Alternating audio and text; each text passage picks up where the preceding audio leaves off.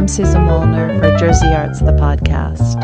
The Shakespeare Theatre of New Jersey chooses one play every summer for an outdoor production in a Greek style amphitheater set into a hillside on the grounds of the College of St. Elizabeth. The outdoor stage is a magical spot in the long summer twilight, and this year's play, Shakespeare's The Tempest, takes full advantage of its setting. The day before The Tempest opened, I dropped in on rehearsal and got a taste of Prospero's power. Pray you tread softly that the blind mole may not hear a footfall. We are now near his cell. Monster, your fairy, which you say is a harmless fairy, has done little better than played the jack with us. Monster! I do smell all horse piss, at which my nose is in great indignation! So is mine! Do you hear, monster? If I should take a displeasure against you, look you! Thou art but a lost monster! Good my lord, give me thy favor still. Be patient. For the prize I'll bring thee to shall hoodwink this mischance. Therefore speak softly.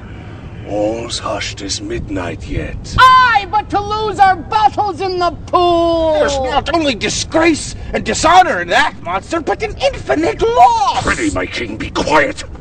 Seest thou here? This is the mouth of the cell.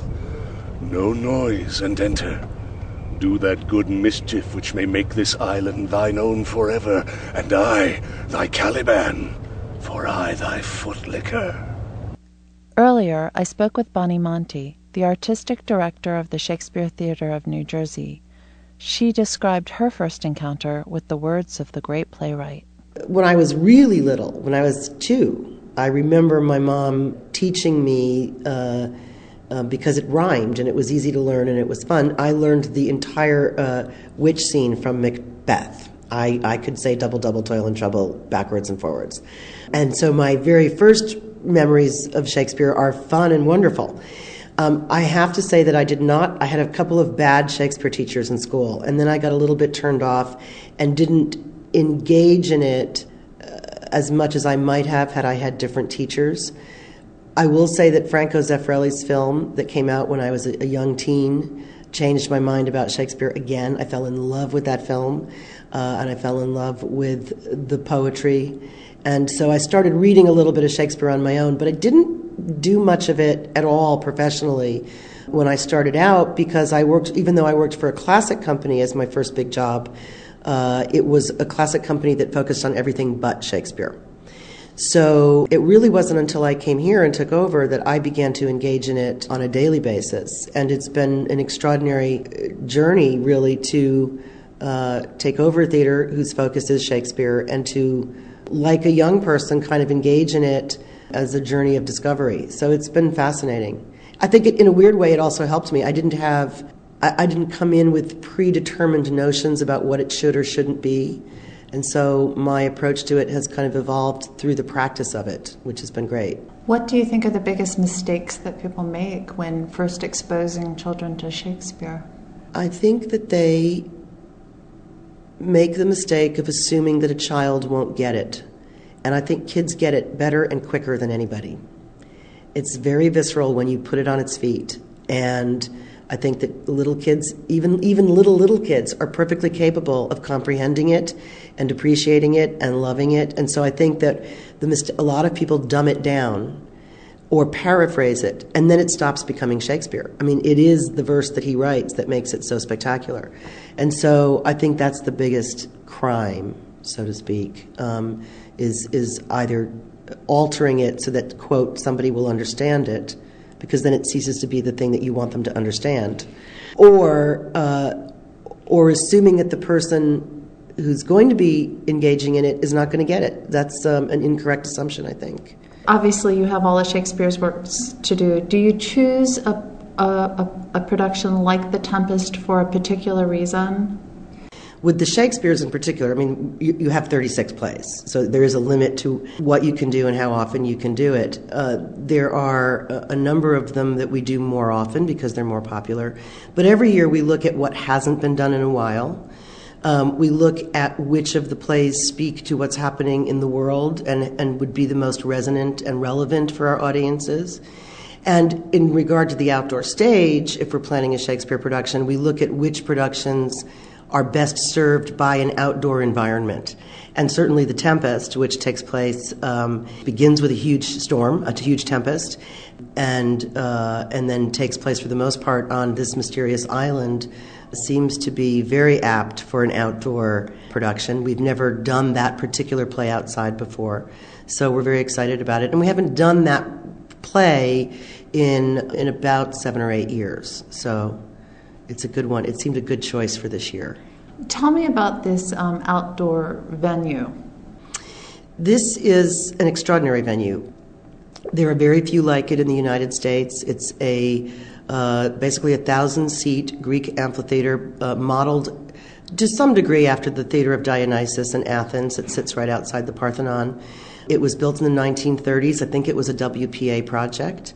Uh, it's all grass and stone, and it overlooks uh, a beautiful view of this valley.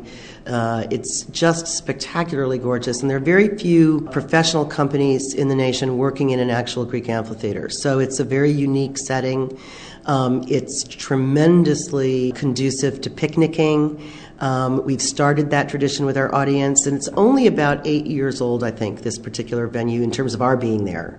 Uh, obviously, it's a much older space, but um, in that eight year period, we've watched our audience quadruple.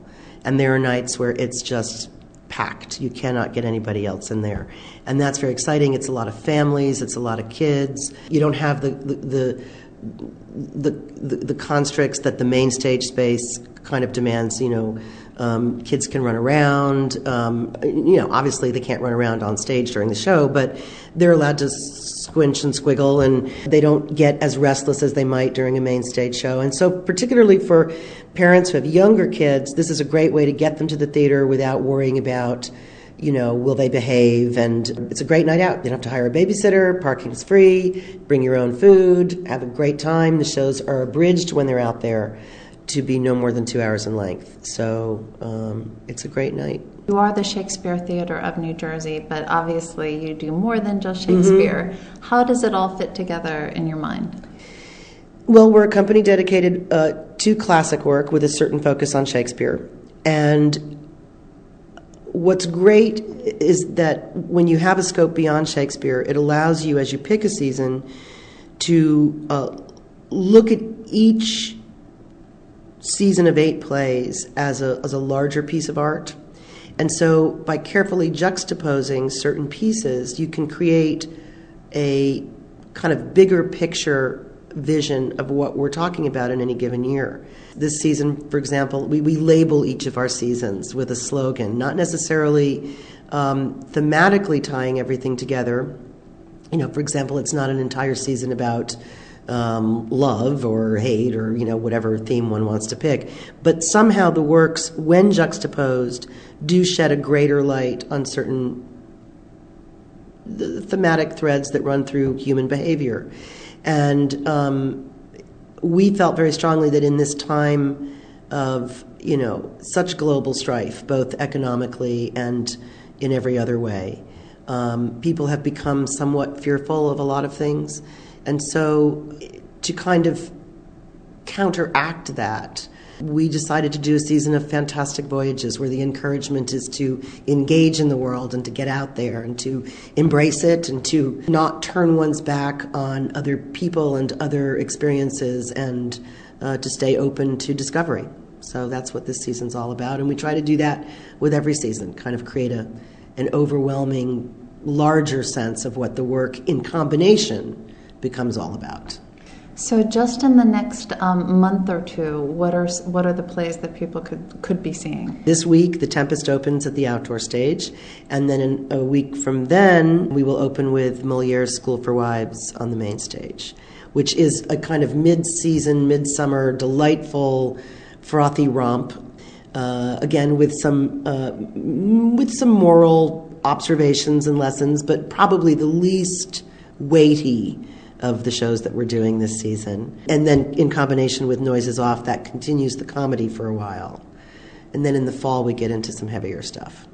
Oh, yeah. great. Thank you so much. You're very welcome. Thank you. William Shakespeare's The Tempest, directed by Joe Discher, runs through August 2nd on the Shakespeare Theatre of New Jersey's outdoor stage.